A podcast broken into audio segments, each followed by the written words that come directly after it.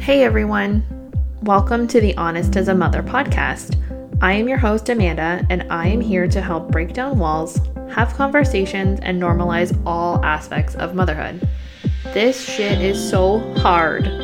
We need to band together, let down our walls, and start talking about what motherhood is really like.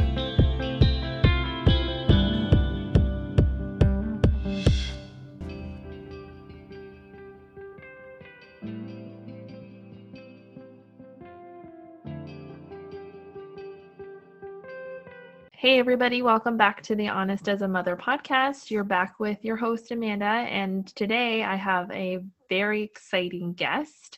My guest today's name is Michelle. Michelle is a storyteller and a conversation starter, passionate about FASD awareness and education. Michelle loves building community and capacity and believes both thrive when we focus on the strengths and ability over systems and structures. Welcome, Michelle. Thank you so much for taking the time to talk to me tonight. I am so excited. Thank you so much.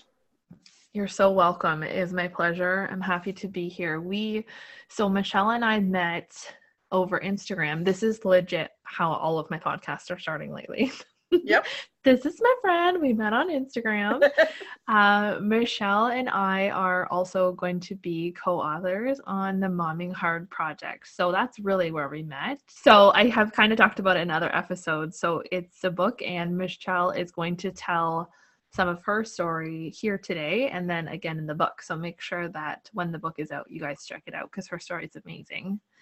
So, yeah, I think we should just start with I would love to hear more about your journey into motherhood.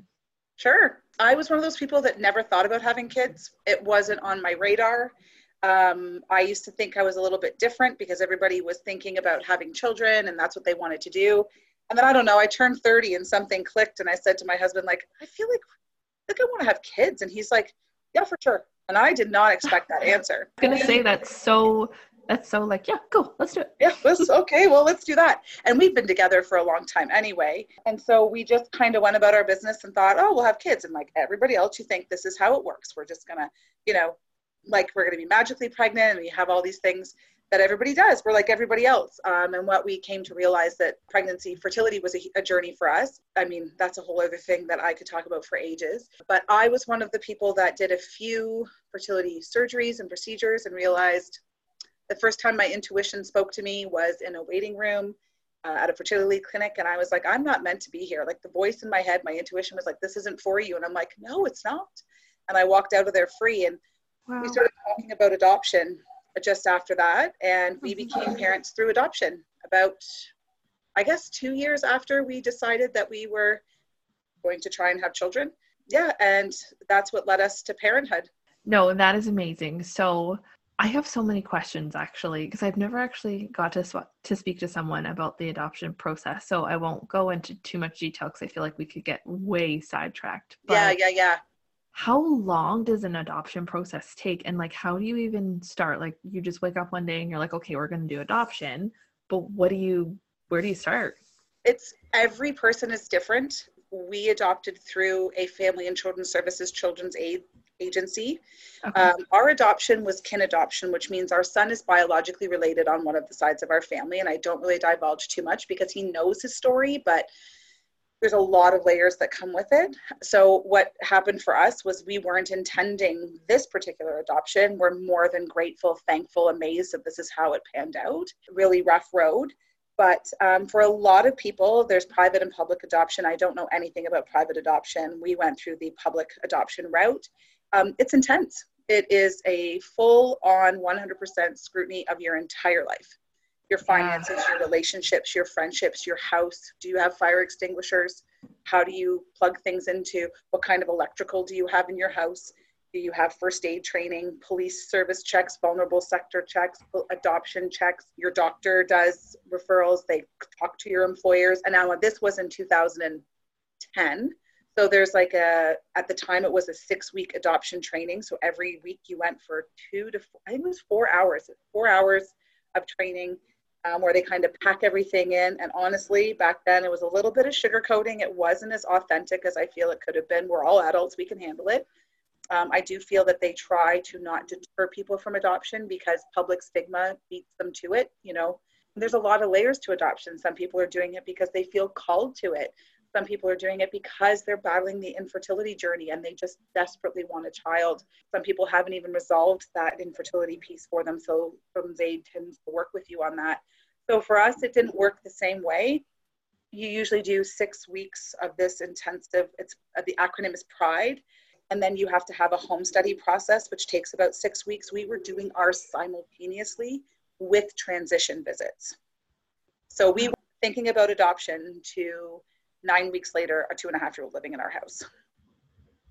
Wow. Yeah. That's crazy. Yeah. and that's a again, it's there's such an amazing community. I'm sure you'll get listeners that will tell you that they've done it or their friends have done it or their family have done it. I'm very pro adoption and it's really interesting in the adoption community. There's a large contingent of kin, kinship adoptions, related adoptions, uh, open adoptions, closed adoptions, private adoptions, public adoptions. In our FASD community, we have a large component of adopted children, but by no means is it an adopted adoption issue. There, I mean, I again, I can talk about FASD forever, but yeah, um, it's quite a journey. I don't see that much of, but I'm not might not be looking. You know, your algorithm kind of it's just who we are now. So I'm not as active necessarily in the adoption community as I used to be, but yeah, it's a it's an it's a crazy roller roller coaster path, roller coaster, and for some people it can take years, literally years.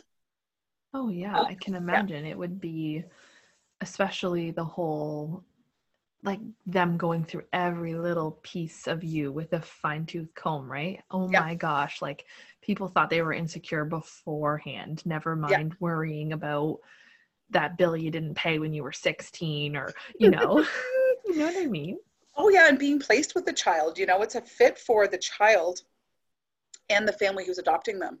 And sometimes there are other family involved with the child you're adopting. Like there's different layers. It's not what you see on on TV at all. It is by Mm-hmm. No, bet. means what you see on TV. Um, I think the closest thing, there's a movie called Instant Family with Mark Wahlberg and Rose Byrne. It was the first time I've seen adoption depicted to what I feel is really authentic, what families go through, especially through the public children's aid system. It was really good. It was uh, it it was a bit triggering, but it was very much what I would say people go through in the public system. Best depicted in a Hollywood way. Oh, well, that's good to know because there's Yeah. going to be people who It's entertaining, know, too. right? yeah, Mark Wahlberg. Exactly. It's very funny and it's a really good movie.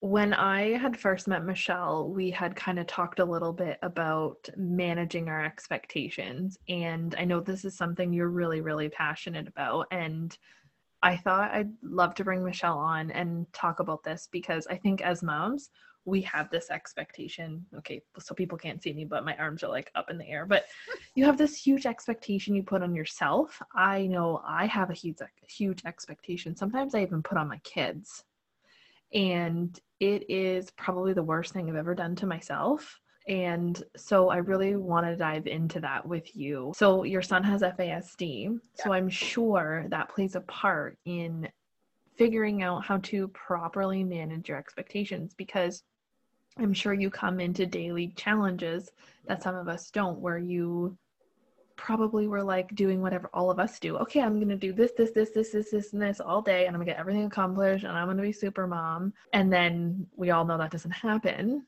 Right. So how, like, how did this all start for you? How did you wake? Like, did you just wake up one day and say, "I'm not gonna be super mom anymore"? It's a work in progress. It is a work in progress. And I really have spent a lot of time thinking about this. My best friend and I are like talk it through people. We talk about this stuff a lot. It is like, I really think that I was born in the 70s, raised in the 70s and 80s. My parents, there's nothing wrong with the way they parented.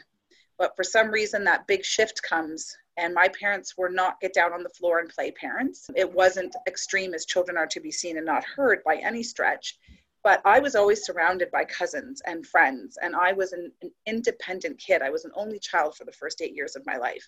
So I just thought all kids were like me. You know, kids want to have imagination, and all parents can, you know, do their housework, and the kid will sit and watch TV, and the house will be clean, and the meals will be done, and everybody's going to love the meals, and everything's going to just be the way it was when I was growing up. Of course, there were days now, we all know, and we have to admit, when we become a mother, we respect our parents more. We realize what they actually went through. But times change, the speed of life changes, everything changes with every generation. And I think with our son, because you have to remember a little two and a half year old in the adoption world, it, you know, a person's personality is well formed before two and a half.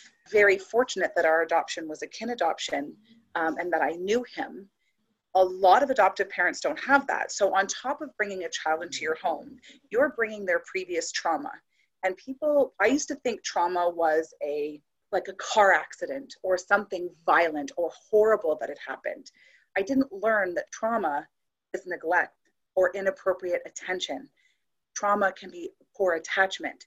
Trauma can be multiple caregivers. So, in the adoption world specifically, we are managing these things all the time. So on top of having a child in your home, they're getting to know you. It's even when you have your own infant that you have carried and given birth to, you're still getting to know that child, but the bond is very different. So you're working on bonding. We call it forming an attachment. So you have to think of forming an attachment with a two and a half year old. My son is hyper and has been hyper since day one. And I thought I could, where it really hit for me was um, I thought I could just manage it. He just needed to be loved more. I just needed to calm down. I needed to be more patient. I needed to pay attention. And none of that was working. But I wasn't going to ask for help because this is what I wanted, right? Mm-hmm. And you chose adoption. And many people, believe me, many people will tell you, oh, you're going to adopt, and they make a face that you can't really see on a podcast. It's that, oh, adoption, yeah. or oh my God, you're going to save a child's life. And it's like, well, that's just a little bit of pressure, isn't it? Because I don't think that I'm going to save a child's life. So the pressure wow. started. I never then. thought of it yeah. like that. Yeah. Yeah. People. That's so true. Like, yeah, people so do it all the time. Pressure. Yep. So I didn't think of it then. I was just going to keep plugging through. And what really impacted me was I started to see how life changed completely. You know, my job had to completely change his needs were quite high. We didn't have a confirmed diagnosis, it was a suspected diagnosis. Two and a half is very young for a diagnosis of FASD. But, you know, I knew that this was going to be his diagnosis. So I'm trying my best to learn as much as I can. We were set up immediately with play therapy, which is a form of attachment therapy. We were in that for two and a half years. Wow. Our therapist was amazing. I accredit several people in my circle and our team. I used to say my son comes with a squad who literally saved my life because I would sit in their office and I'd be like, I'm a horrible monster. I can't fix this. I don't know what's wrong. He won't sit still. He won't do that. And they would say, but there's a reason for that. And I have to be really honest. They were talking to me, but I was so sleep deprived and so in my head that I wasn't really listening to a thing they were saying. Yeah. You know, sleep deprivation and FASD is is massive. Kids with FASD tend to have massive sleep issues. And so my son hasn't really, I can tell you the day it was January 26th, 2010 was the last day he slept in the afternoon. And it was the last time I got any kind of reprieve at all. Um, oh, it's yeah, devastating he, when yeah. those naps are gone. Just devastating. That's what I mean. I remember the day. I love that you can tell me the day. Yeah. So my daughter, uh, side note, my daughter's going through that. So it's we're feeling that with you. We put her in her room. She will not sleep, but it's like, oh, I feel you on that so hard. and I can still, I mean, my son's 12 now. That was 10 years ago. And I can still feel it. Like it's like a muscle memory in your body. But those were dark days. Those were really dark days. And that's where I think I started putting all these expectations on myself. And I wasn't really realizing that I was just like I was bulldozing through life. Like, I'm fine, I'm fine, I'm fine. No, I'm fine, I'm fine. Because if I wasn't fine, I was totally like losing my. yeah. And people would be like, "You just need to calm down, or take a break, or go rest." But it's it's not that simple, you know. A no. child like my son needs to be with his primary caregiver at all times. You, you couldn't just say go to nanny and grandpa's. It wasn't an option.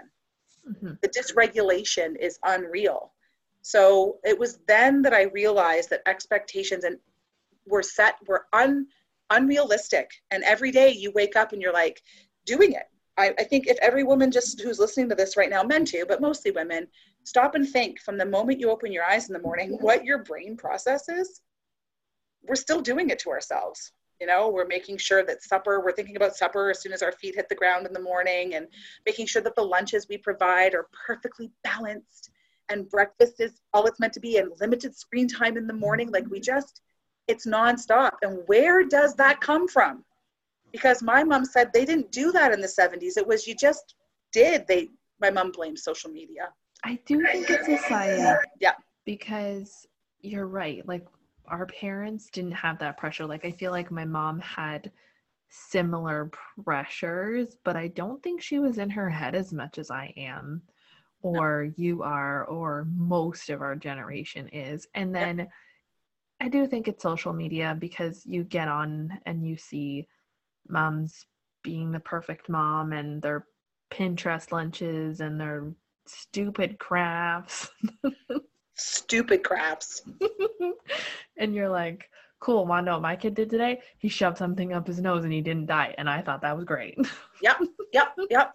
And I remember that pressure because when you adopt, especially from the children's aid system, your child is not yours for at least a year. So I was going to say that I feel like you would have this whole other layer of pressure because that child is quote unquote not yours. Right. Because I do know that I did know that that for the full first year they are quote unquote not yours. Right. And then I also think you have this other layer of you have a child that has different needs. So now you've got that pressure, plus you're trying to make them feel safe and loved in their new home and their new environment. And my God, I struggle sometimes making sure that I feel like my kids are loved and feel safe as a mom. You know, you yell at them one time too mm-hmm. much and you're like, oh, I've totally like fucked them up. Yeah. so then add this layer of now I have this child that I I know has trauma and I want to make them feel safe and I want them to make them feel loved.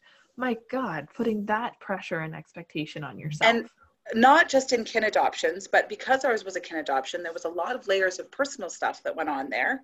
Mm-hmm. A lot of probably, I would consider it trauma on all sides involved. Mm-hmm. Um, and then even if you're not kin, you know, there could be an attachment to a birth family member. It doesn't have to be a birth parent that can be very challenging because you're trying to find that balance, but you're the one doing the work and you're the one putting in the time. And every time something happens, you know, my son one day we went up to his crib and he was crying and he was sick and he was one of those kids that just spiked a fever out of nowhere mm-hmm. and they would get so high and you couldn't get them to come down. And one day he wasn't feeling well and he cried from his crib and it looked like he had been bleeding from his mouth. Well, that was it. I was like, we have to go to emerge. Like, we have to figure this out. And I have like so many neighbors and friends in my I live in a court and it's awesome. And I'm asking them and the one that I really needed to ask wasn't home. And the other one her kid's the same age as mine. She's like I don't I think he's okay but I feel like I would take him. And I was like I have to take him to emerge. I have to because really he's my responsibility but he's not mine. And if something goes wrong and then you go to the hospital and on top of that when they ring in his health card the way the transfer of information happens they're the hospital's going, well, this name is here, and what is this? And you're like, because it's in the process of being changed over. So it's like everywhere you go, and you're in this wait, and then you're trying to like explain your whole life story while you're terrified, and there's nowhere to sit and emerge. It's so packed. And it turns out he just had like a really bad cold, and they think that he might have just banged his mouth on something. There was nothing in his mouth and that was six hours. It's it's first time parent it's you know all of those other layers. And i really feel that i was i do have anxiety. I was diagnosed really early adulthood had it my whole life but i was in this elevated state for probably three years. Like elevated of n- making sure that everything had to be done a certain way. And then you know, where do I tell his story? Who's entitled to this? But how do I withhold certain things so that he's safe? You know, the first thing that Family and Children's Services, our worker, was like, he needs socialization with other children. And I was like, well, I don't know how we do that. I don't have friends with small children. I do, but they, my one girlfriend, uh, her son and my son are exactly the same age. But I mean, it wasn't that easy to just put him in a car without another adult in the car sometimes. And they were like, no, like daycare. And I'm like, daycare? I didn't factor in a budget for daycare, and it, it was just panic. But then his daycare was clear across town, and it was the best thing I could have done for him. But I will still to this day never forget dropping him off. And he woke up with like red eyes, and I know it wasn't pink eye, but I was like, "Oh, you are going to daycare today," because I was so excited about taking him. And they were like, "What's wrong with his eyes?" Because he was fighting me on just trying to even look at them, so they got really red. And I'm like, he's fine, just wait, they'll settle. But my husband and I went out for breakfast. We hadn't done anything together. I don't even know when, but I had my cell phone just sitting there. And my husband's like, You're not even here. And I'm like, Well, somebody else has her baby. and what if he takes off? Because he was a runner. Oh boy, could he run. And so I was afraid that he was going to run out the front door. You know, like it's all of these having to, when your child has additional needs, I feel like you're always, my best friend and I talk about this a lot. Like you're on there's a switch that's on all the time and you don't realize it until your phone rings and instead of being like oh just a second it's the school it's like oh my god it's the school you know? It's not going to be a runny nose it's going to be a uh, something's happening. But yeah i think the expectation started then and as i started to get better and actually start saying things to other women that make some women cringe and they make a face and i'm like i don't care about your face I surround myself with other women. Some of my closest friends are very blunt. I'm very fortunate that my closest friends live near me uh, because they were like, no, I've been parenting a lot longer than you. That's fine. Or, you know, when you're like, I, you know, I don't, I didn't miss him when I wasn't around him. Mm-hmm. And people that. look at you like, don't you miss them though? No. Yeah, that's okay. yeah, it's okay. Yeah. Or you'll be like, oh my God, I'm just so fed up today. But you're supposed to say right after, but you know, I love them so much. Oh my God, I love them. You don't have to say that. Right. We know you. But how often? Exactly. Re- look at Instagram stories. Even when you have really good people telling stories and like it was a hard day today, and they're like, you know, I love them, but it's like, can we not just all agree that women love their children, moms and dads love their children, mm-hmm. and you're going to have to hold some space for stop putting expectations on other parents and putting them on yourself when you only you're accountable to you. Yeah. But there's something that we do as women right? Yeah and i think if you were to think about it say you spent all the time that you have spent with your son with your husband you'd divorce him. Because nobody wants to spend that much time with one person. Yeah. And i've always said that. My son goes to daycare um, when I had my daughter, I sent him to daycare because it was like, I have this other one now. I need you to go. And then when she could go, I was taking days off work. I was taking vacation days on days they'd be in daycare just so yes. I just could lay on my couch and watch TV or something. And there was like this small part of me at first that would feel bad about it. But it's like, it is okay that I don't want to be with my kid in every second of the day. And I think people do forget that it's actually very healthy for our children to be away from us. Yes. And to understand that mommy goes and drops me off and then she goes to work and then she comes back and picks me up and this place is safe. I've always been a firm believer in it. My son is like he has crazy social anxiety issues and he's only 4 and he's so afraid of being with other people and so what am I supposed to do? Hold him in with me all the time? That's not going to help him. What's going to help right. him is he needs to go to daycare. He needs to understand that I always come back. I'm never right. going to leave him somewhere that's not safe. So, anyone that makes anybody feel bad for needing a break from their kids, like, come on.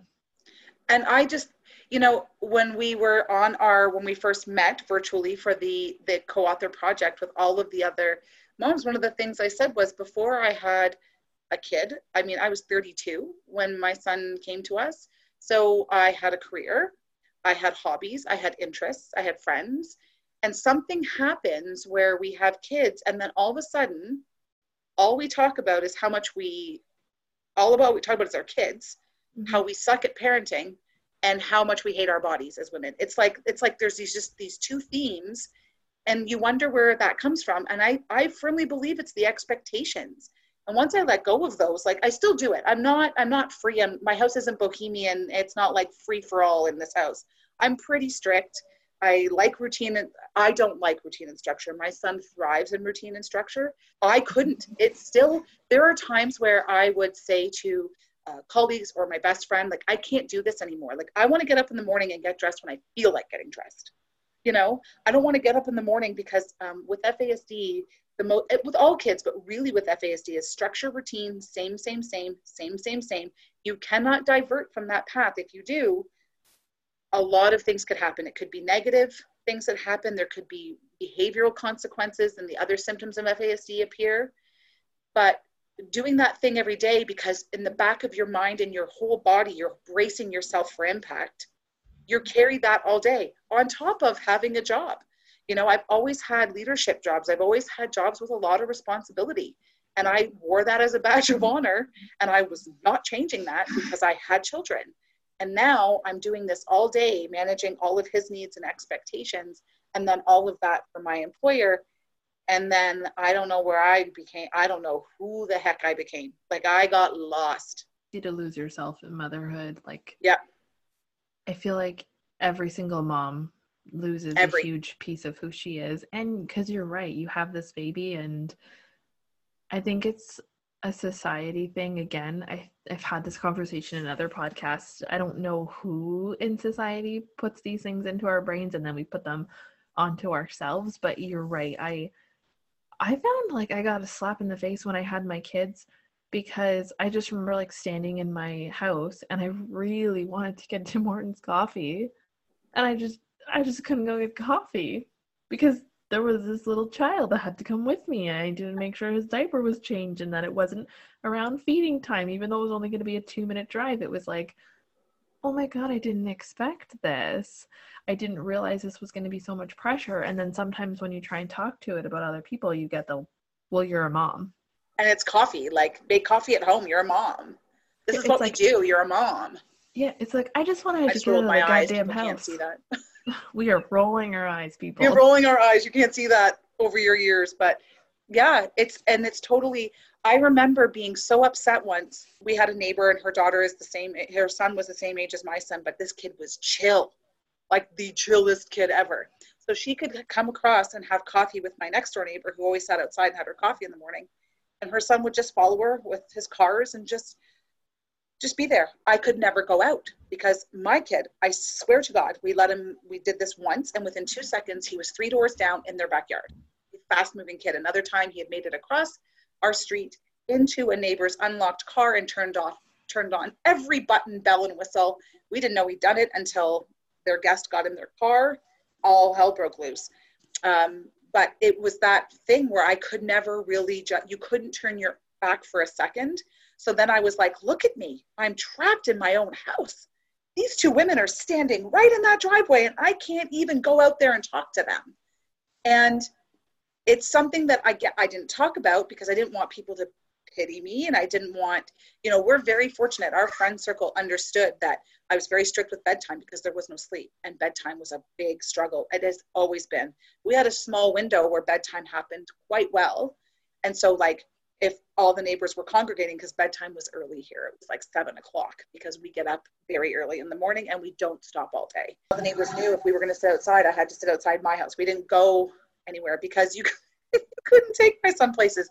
He would be up and down people's stairs and you'd always hear a shower turn on. And that's how you knew he, where he was because he would get, that was his thing. He would go into people's houses, go in and turn the shower on. You know what that reminds me of? My son and I just watched uh, Oh my god, I don't remember what the movie was now. We watched Home Alone. That's what it was. Yep. You know when they turn the taps on, they leave the taps on. That's what you just reminded me yep. of. So he yep. was a she that and perfumes and colognes. He would that find perfumes so... and colognes. So you could find... smell him and hear him. You'd be like, I know where he is. Or like you'd hear the shower turn on. You're like, All I know where he is. the time. That's kind of handy. At least he wasn't like quiet, right? When your kids are quiet and you're like, shit, what are they doing? Yep and everybody knew where we went and everybody was pretty agreeable with it but and not once did somebody ever roll an eye or make it look like we were a burden but then i would internalize that too totally. you know, we would go over to someone else's house and everybody else's kids would sit and watch a movie and my kid was spinning around in circles and going up and down stairs and wanting to play tag and my and then you could see the other kids being like oh my god would he just stop and right. so then i was like i started to get more and more isolated i would go home earlier i wouldn't even you know, my husband and I were so struggling during this time because the changes were huge for him. You know, it was like all of our freedom. He's, you know, and he's a little bit older than me. So you get to this stage in life and now you're really confined to your home. And then as my son got older and I was able to understand him more and advocate for his diagnosis and get that diagnosis, the more I got into the FASD community, all I was encountering, and there's nothing wrong with this, this is my disclaimer if anybody can relate, I was only encountering really negative, pissed off parents. And I'm like, is this going to be my life? Until, you know, some really great support systems and a good friend pointed out that that's unresolved grief. You know, it's all of those expectations. You were going to have children. This was what life was going to look like. We're going to go to the park. We're going to have fun. And your kid is nothing like that. And you can go to the park and have fun, but it's usually at times when other kids aren't at the park. And it has to be timed around maybe medications or in transitions during the day. And transitions in FASD are hard. So even going to the park requires significant planning, not just the planning of all the gear that kids need to go to the park, but like where are we going in the park? Where's the where? How fast can he get away from me? Where would he be gravitating to? What time should we go? He should be able to play with other kids and he has fun, but if he's having too much fun, I can't transition him out. And if I the transition doesn't go well, that can be a massive meltdown is basically what it would be, or it would be a bolt, like he would just run so I'm like chasing this, and he's tiny, really small, very fast. So again, it's all these like trying to fit into these molds so that eh, it's just constant expectations you're putting on yourself. And I, I, I constantly wonder where it comes from. I do think it's a lot of if you watch TV shows, you watch commercials. Back in the day, no one cared when celebrities had babies, and all of a sudden, every time a celebrity had a baby, it became very big news. Yeah, that's very true. Yeah, and then instantly it was after baby body. Yeah. You know, like it's always, and then, you know, they would do these photo shoots and these celebrities would talk about how, and I don't think it was until like Pink started having kids when she was like, this shit's hard. I was mm-hmm. like, thank you. You know, like it's, I think that no matter what we're watching, if you're critically watching it, I'm no expert, this is not my background but you find yourself like when I see, if you just look up on Pinterest, kids' bento lunchboxes, thousands and thousands and thousands and thousands. You go on TikTok. I, I don't have TikTok, but somebody I was with, I said, just look that up for me. There's parody videos, but most of them are legitimate, very successful TikTok creators, and their whole niche is making like fancy lunches for their kids. There's nothing wrong with that. But if that's the images we're being bombarded with, my mock chicken on white bread and miracle whip sandwich from when I was a kid is just not going to cut it, you know? No. And I feel that now that you're saying that out loud because I have, I say to my mom all the time, I get real stressed out about food. Food is like a real big thing in our house. My son eats chicken nuggets, peanut butter and jam sandwiches, french fries only from McDonald's. Will not eat a french fry if I made it for him. Yeah, but McDonald's are the best fries, though. I got a yeah. hold tight with them there. Yeah, I don't blame him either. He's not a dumb kid. but and then now my daughter is two and she's turning out to be exactly the same. I mean, that's more normal for her age. Like he's four, so he started to grow out of it, but then he gets back into it again. But I like squirm at family dinner like Thanksgiving this past weekend. I had to like stop myself from thinking that I was the bad mom because he wouldn't eat turkey and gravy and Matt he didn't want anything. He just was like, I don't like this. And I found myself like arguing with him about it. And it's like, why am I arguing with him? Why don't I just let it go? He can eat a damn peanut butter and jam sandwich. Like if anybody's losing out, it's him because he's not. But that's an good. expectation, Amanda. Where does that come from? This is what I have my no whole idea. Thing. I had my mom sitting right next to me and I just said, like, I feel so defeated sometimes when it comes to dinner because I want him to get nutrients and I feel like he doesn't. But my pediatrician reminds me all the time, yes, he does. He's gaining weight. He's happy. He's thriving. That's great. Yeah. But my mom was like, Amanda, when you were his age, all I could get you to eat was literally cheese and crackers. That's it. and I'm like, really? So I'm actually doing better then. right. And yeah. And my mom's like, just let it go. Let him eat peanut butter and jam, breakfast, lunch, dinner, snack. Who cares, right? And I'm like, yeah, who does care? Why do I care so much? And that's what I mean. I find myself critically thinking all of these things because I watch women. When we went on our co author call again and we were all talking about what brought us to this project, so many of us. So post adoption depression is a thing, just like postpartum depression and postpartum anxiety. And we were all talking about how some people were like, I refuse to lose myself and I haven't. And I want people to know that. And I was like, that's awesome. Because you don't, we're not sacrificing our lives here. We are, we we are choosing to parent the best way we know how. And I'm lucky. My son is by no means a fussy eater. I couldn't get my kid to eat a chicken nugget if he tried. He won't touch them. He won't, he barely eats pizza. He's a steak and lobster kind of kid. But oh yeah, he loves food and he I'm has no borrow him. Yeah, he'll eat anything. But here's the thing. You go to family dinners, he's too overstimulated. No one has really ever watched him eat a meal because he has no interest in it because he can't turn his brain off. So when you're at, say, my sister in law's house and he's playing with his cousins and he's having a great time and everybody goes to eat, my nieces and nephew are all great eaters. All of our kids are fantastic eaters, but my kid won't eat. He'll sit there and he'll just be like rocking. Are you guys done yet? We're going to go back and play. We're going to go back and play. I'm not hungry. I'm not hungry. I'm not hungry. I'm not hungry. He's totally hungry. He's actually made himself sick. Like this summer, you know, getting kids out to the lake and they all want to be on electronics and I I'm triggered by it. I'm like my childhood was so awesome. I was with my cousins. We would have been gone. We would have been doing all this stuff and they just want to play games and then I'm like they're happy they're not being harmed by it. They're getting balance. Why are you ruining your day? But then he wouldn't eat that whole day and he ended up not feeling well. And I knew he was safe and he was fine, but I could not make him eat. He's on that cusp of the age of 12 where he's got to be cool with his cousins who are a little bit older. And mm-hmm. he was just about to eat something and they decided to go for a walk. Well, he had to go with them. You know, and so it's this constant watching, monitoring, I know for me to help manage the expectations is who I've surrounded myself with. There are no Pinterest moms in my crew. I have some moms who are crafty and really enjoy being around kids. I have friends who just love children. I am not a kid person. I like kids that I know. I don't, you know, I'm not a person that like naturally I love babies. I said to my husband, I can't remember the last time I held a baby. Like now I'm craving to hold a baby. It's really weird but I'm not someone who like when all the nieces and nephews come over, I like to talk to them. I love talking to my nieces and nephew. I mean, they're teenagers now, so it's so much fun to get their perspective on life.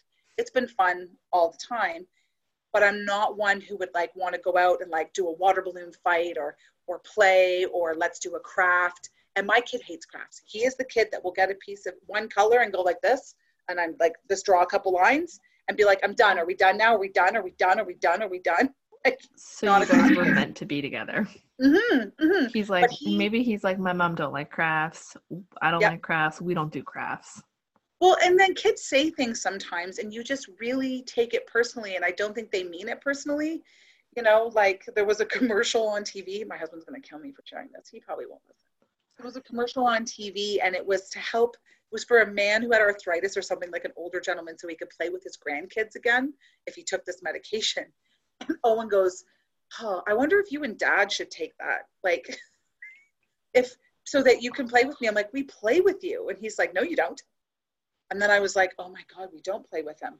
But then this is what I often, and I, when I open about up about this stuff in our FASD support groups that we run, we are really open, honest, and authentic. And what I found was my husband finally opened up to me. He's like, watch what it's like to play with him.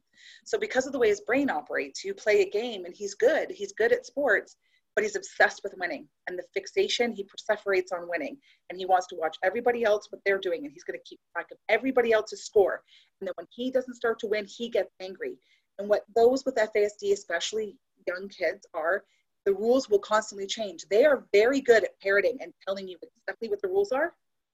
And sometimes they follow them but they can change them themselves but no one else is allowed to change them. But then other people look at you and other moms are like wow like he's just not it's not sportsmanlike. Like he's just not playing fair. It's like no this is all he knows how to do. And i can try and de-escalate him and i can try and get him to walk away but again transitions need time and effort they cannot happen abruptly when they happen abruptly i'm doing that because now i'm ticked off and i'm not taking consideration of it it just turns into a gong show like every time you go to play you think is this worth it for him, you'll watch him sometimes and he's just so angst ridden and you're like, this isn't fun. I'm having fun. I'm having fun. that is not. Yeah, you're like, you're like no one's having fun. Yeah, That is not a body or a face of someone who's having fun. So then I start thinking, oh, because I'll watch like friends or people I know or cousins or whatever, and their kids are all playing and the adults are playing with them. And I can feel it off my husband and I. Like, you want to just like defend yourself. You want to be like, we do that sometimes, but sometimes we don't. We don't do this. And I, now I just shut my mouth. I'm just like, you know what? This is our life. If you, if that's great, if that works for you, and when you see my kid, you know, three times a year, if you enjoy playing with them and my kid enjoys playing with you, but inevitably he doesn't turn off, and I'll say, I'll start giving the warnings. And I get from the adults all the time, he's fine until shit's breaking loose. And then everybody's like, oh, what is that? And I'm like, it's a transition. Because like, is, he's yeah, fine. I know. I like, am no saying, shit. thank you, you know? And I think too, it's the invisible disability, which adds to the expectations that those of us yeah. who parent kids with FASD. My kid looks like every other kid, talks like every other kid, there's only certain situations that you would really understand that there are exceptional things about him. And yeah. so people minimize that with parents. They think they're making us feel better. They don't do it on purpose, but they'll be like, oh, he's fine. Oh, there's nothing like he's fine. Oh, boys are just like that. Boys are hyper. What are you going to do? I'm like, oh, this is not hyper. It can be almost like they feel like they're reassuring you. Absolutely. But when they don't know the whole picture, it's like, okay, I appreciate it, but Yep. I'm still going to intervene. I'm mom. Right. Mm-hmm. And I'm way better at that now. And I have gotten as firm as I possibly can. And I always have this. I remember being at the movies, and we took my kids to the movies with friends and their kids to see the one Star Wars movie. This was several years ago. There was an arcade at the movie theater, and my intuition was like, don't let him play the arcade or we're going to be screwed. He won't walk away from that because it's just, it's like instant stimulation, right? Oh, so yeah. we got him, but because there was another kid there, he kind of followed along, went into the movie He's in the movie. He does not understand inside voice. It does not exist in our world.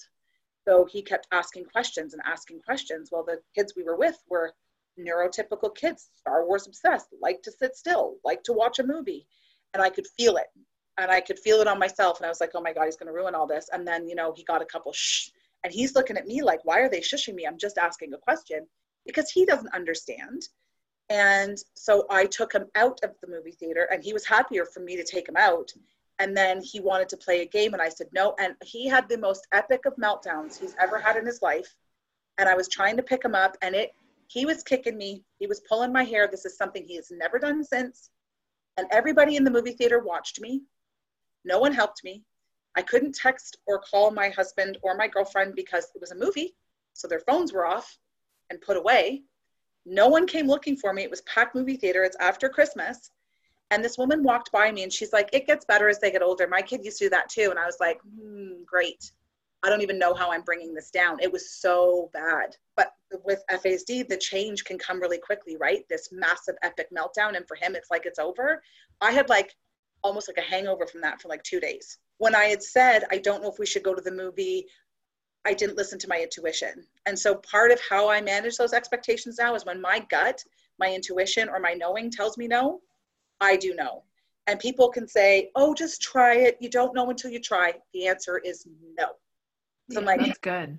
Yeah. And that, I actually gave myself credit for that. That happened. And at first I was like, are you trying to tell me how to parent? Like, that's your first instinct. It's like, are you kidding me right now? And I stopped myself. I'm like, that's just what that person does. There's no ill intent but I have been able to model enough for everybody else around me to see that when I have my voice on and I mean business, I know him better than anyone. And when shit goes south and it hits the fan, I'm the one that's dealing with it. So if I am in trying to stop that from happening, it's none of your business. Yeah. And it's my business. So I've managed expectations that way. I've learned to just when I'm when I'm done, I'm done. When he's done, he's done you know there were many a times where i wasn't ready to walk away from the gathering because i'm like i just want to be with everybody else and having fun doesn't serve him doesn't serve me i do whatever i need to do for me i really encourage authentic conversation like if you i was talking to two other moms of kids with fasd and i have not laughed so hard in such a long time and I said something. I'm like, look, I was a yeller. Like, I really had to learn to stop yelling. I was raised in a generation where parents yelled and there's no shame in it, but there was so mm-hmm. much shame. There was so I carried a lot of shame for a long time. I still do. Go, yep. Uh, it gets. I make. I, I like wanna, beat myself up on the regular for it. I'll do better tomorrow. I'll do better tomorrow. And it's like, well, they're not going to die if they get yelled at. Right. And I don't and yell for no reason. inducing. Right. and it does for me, I can't say to everybody, but it got better when I started as he got a little bit older and our communication skills between each other improved. I really noticed that it got a bit better. I mean, I had a meltdown with my father in his kitchen one day. I'm like, I'm a total monster. He's like, Why do you say that all the time? I'm like, Listen to me. I'm a monster. He's like, No, you're frustrated. My dad, my dad doesn't say anything about my dad is so chill and quiet. He's like, if anybody wants an opinion, they can come and do this with you for three hours straight and see if they've got anything they can say. And that doesn't just go for special needs kids. That goes for everybody. You don't know what people's Yeah. kids are like. Who cares what you think about someone else's kids? If you leave a house, you're like, wow, that kid screamed for three hours. That wouldn't have flown in my house. Then it wouldn't have flown in your house. Leave it. If mm-hmm. that's what works in their house, you know, as long as they're polite enough to people and they, but every kid is different, right? I started to really, when I was talking to these moms, I said, you know, I'm a yeller and I'm not proud of it. And I've carried a lot of guilt about that. And this one mom starts telling me this story about how she lost it on her kid and her kid's dad when she went to pick her kid up at his dad's house. And then the other mom's like, one day it was so bad. She goes, I ran around in the summer closing all the windows because we're just having it out because their son lived with an FASD and he was hitting the teen years and it was just so escalated. The Oh three of us are telling each other these stories of our shame, but laughing so hard, tears streaming down my face. And I was like, this was the simplest, easiest conversation. I felt safe. I opened a door. They both looked at me like, oh, you're feeling shame? No, this is what I've done. And it just leveled the playing field. And that was the moment where I was like, see, if we all can just say what we need to say, and if you don't agree, remember, like if you have nothing nice to say, don't say it at all. You know, like if I'm te- teaching my kid to do something cruel, I expect someone to up. But if Mhm. you know, my kid just started using phone calls and uh, he had it on speaker. He's a little like there's a behavior delay, so maturity delay rather. So I don't let him have things that other 12 year olds would already have because I know that I'm opening up that vulnerability. And he was on the phone with a friend and he has it on speaker. I don't tell him not to take it on speaker. If he's going to leave it on speaker, and uh, he said to his friend, "Oh, that's okay. It's my mom. She's always listening. She listens to everything I do." like, damn straight. yeah, yeah, Mom has eyes and ears on the back of her head. Ears, eyes, everywhere. Yep. We are everywhere. I know. And he still believes it. This is the beauty of the dysmaturity of FASD. He cannot, he thinks it's amazing how I always know what he's doing. And I'm like, yeah, it's just, I can't explain it. Can't explain it. It's just something I Just can like do. I'm all, Santa Claus, Yep. magic, mom Pure magic. Well, I was gonna ask you what your advice was for other moms, but I feel like you covered it, and all of those tips that you just gave, like having those honest conversations and stop giving into what other people are saying, and how you were talking about, you know, how you. I don't want to say you let go of the selfish piece of you, but like how you were saying you didn't want to leave like family events. Well, that is something like uh, on the bit on the selfish side. Like I want to stay here, so Right. we'll put up with this. But you become a bit more selfless because you realize nobody wins here. Yeah, it's gonna suck for me because I want to be with my family, but the thing that's best for me is we're both gonna go. Right. So those tips, those are awesome tips. Sorry, they're not easy to do. No. But I think if you practice day to day and like what you said about mom gut, it's real. And in your situation, I think even realer, right? Like you just know. And I don't even really know if you compare the two like differently. I think it's the same thing. Like it's mother's I intuition. know it's a real thing. Like you just know, no, we're not going into that arcade because shit's gonna hit the fan. Yeah. You were right, it did, and it sucks when you don't listen to your mom gut. I hate when I don't listen to my mom gut. Yeah. But I've literally been woken up in the middle of the night for no reason at all. And I'll just like listen to breathing on the monitor. So Yep. my kids get crazy high fevers too. So I feel you on that. It's like Crazy, the most right? stressful friggin' thing in the world. But I'll be like, I'll go over to my husband. Don't you think he's breathing funny? And he'll be like, I don't know. And I'm like, I think he has a fever. And then he's like, You think he has a fever? I'm like, Yeah. And then I go and it'll be like 105.5. Yep. I'm like, Yeah, the mother effer has a fever of almost 106 because that's Yep. what he does. But I, you know, so it's like I literally have been woken up in the night for no reason. I don't have to pee, nothing. And I'm just like, Me too. Hmm. Hmm.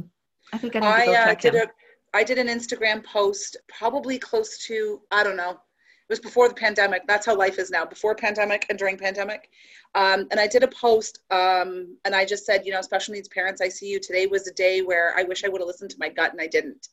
And I knew something was going on at school, but I was trying to weigh it. Like, is he exaggerating it for me? And he had a really bad day, and I carry those with me because I take my job as his advocate very, very seriously. I think that advocacy and your intuition, when you're really in it, go hand in hand. But every every parent is different and every journey is different. What I really found helpful for me is I love Instagram.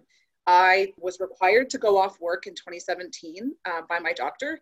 I posted about it on Instagram for World Mental Health Day, and I took six months off. I left my job and took six months off. And in that six months, I discovered Instagram. But I specifically started to find people that I could relate to. So you can only, I only follow people if I learn something productive from you. And that could be like gardening. I don't know. I don't, it's not really gardening, but you know, um, there's a great woman that does really cool DIY home decor stuff that I really love. It's like soothing for me. She's out in Calgary, so I follow her. But So most kind of is like you're surrounding yourself, like you said, you like to surround yourself with like-minded people or positive Right. people, people that are lifting you up. It's the same with your with your feed, right? right. So you want to have that. and it has to be people that can educate me or inspire me or help like level my brain up a bit and i found that by instagram i was introduced to mindset work and i was introduced to exercise. So i you know was introduced through instagram to like lifestyle changes and exercising and all of those things. And you know i don't use instagram for like i use my social media. Like i use like facebook is where family is and stuff. Right. instagram is my thing. It's like i have cousins and stuff who follow me there but i also use it so that it's where i feel connected. I have met some moms and parents of people kids living with fasd it has like been life changing for me. There's a particular woman in bc and her son and my son are so similar. No two people with FASD are the same, but there's a lot of similarities. My, our experiences are the same, and so we share a lot of information about share a lot of information about our journey. Or like if I haven't seen her for a while on Instagram, I just pop a message like a check in because sometimes that's what we do in our FASD community. There are times where you're riding the wave, and then there are times where you're like, everybody get out of my get out of my get off my wave. This wave is Mhm. over you can leave me alone. I don't want to talk to you. I don't want to hear about FASD. If you say it, I could just like throat punch you. So uh, we tend to check in on each other there. And it's been, you know, the other day I got a message from a, a man whose son lives with FASD and his wife has challenges. And he said, you know, if I, I'm so thankful for your page, there's nobody else out here that I'm finding like this. And I'm like, go through the people that I follow because I do have a lot of FASD, but I have to balance it because I don't want to have my whole feed with FASD. Like I have a whole life outside of this FASD world. I mean, it's my now going to be my work world and my personal world.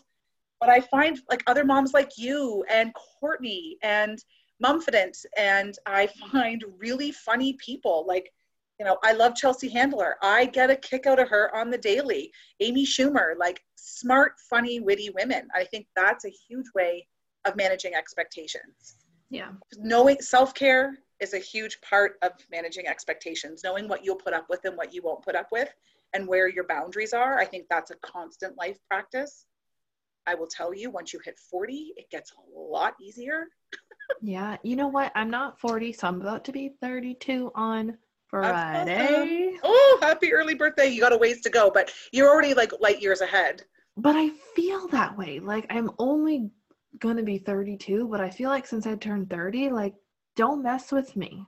yeah i know I feel like 20s, I was so timid and I cared so much about what people think. And don't get me wrong, I do struggle with the like what other people think, but I put myself first.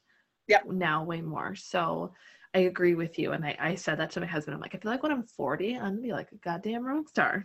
you will and that's what i see online too now more and more women the stuff because women are speaking up more and being more honest like even the Burt's papaya she just says stuff and everybody sure she gets a lot of hate terrible comments but at the same time like she posts something and not even 30 minutes later thousands hundreds of thousands thousands of women are like oh my god this is me I didn't know this. Did you this happen to you too? Is that mm-hmm. like let's normalize conversations everywhere for women especially and for moms. Mm-hmm. And like I say, the support group that we run for caregivers, I think we're kind of breaking a mold. We're doing the format is different. We're giving people space.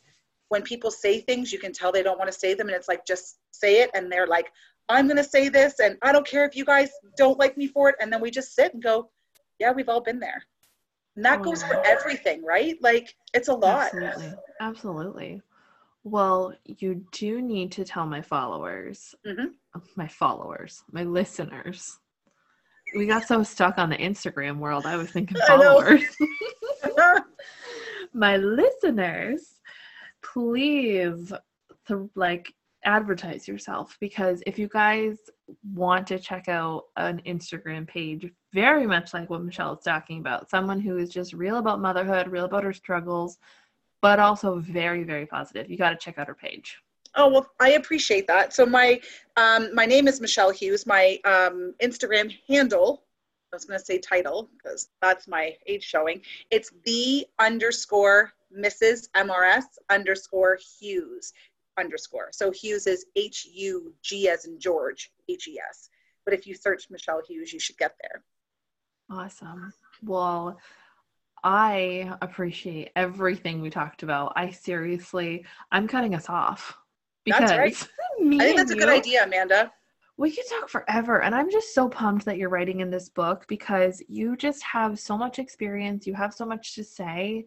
And I feel like you've experienced so much that you're just going to be a really big voice for moms everywhere, whether their child has special needs or not, because right. we all you have other challenges that maybe I don't have, but we have the same expectations on ourselves.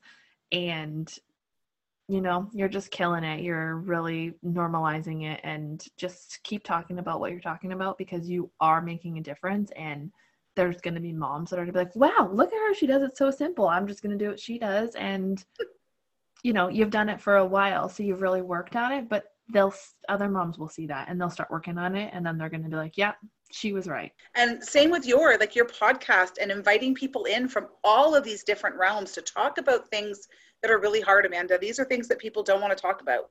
Mm-hmm. And even if they can't talk about them on Instagram or with their friends, they can listen to this in their car or when they're doing housework and stuff and feel a lot less alone. And I think mm-hmm. that's the amazing thing that you're doing. Like I, am really excited about this author project. I'm hoping COVID's over, and by the time we we launch the book, we can have like an in person launch yes. party so we can actually see Champagne each other. Toast. That's right. Yeah, no, we need to because there is a huge group of powerful women writing in this book. So it's awesome. So yeah. we'll all be promoting the crap out of that next year. But I thank you so much for having me. It's been a pleasure and an honor. I've really enjoyed it. Oh, thank you so, so much. And guys, thanks so much again for tuning in. And I will talk to you very, very soon.